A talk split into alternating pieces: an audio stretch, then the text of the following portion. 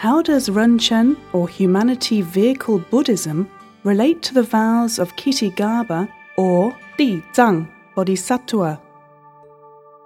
For many Kalpas, Ksitigarbha, or Di Zang Bodhisattva, has been in hell guiding and saving ghosts.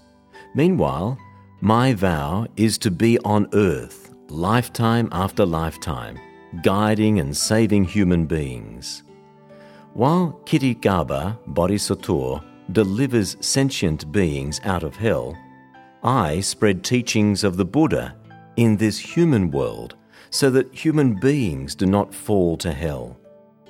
While Ksitigarbha Bodhisattva guides ghosts to become humans, my vow is to guide human beings so that they do not become ghosts.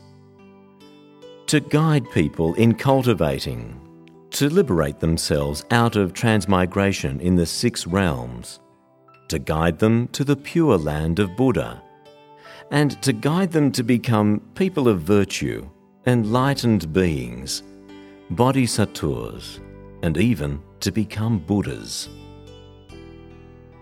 If there were no Rinchen Bodhisattva practitioners in this world guiding people, then people would be unaware of the Buddha Dharma and the importance of cultivation.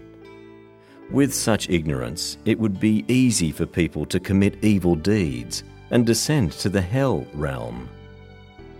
Then, how could hell ever become empty of sentient beings? And how would Ksitigarbha Bodhisattva become Buddha? Therefore, the promotion of World Rinchen, or Humanity Vehicle Buddhism, actually has a very profound relationship with Ksitigarbha Bodhisattva.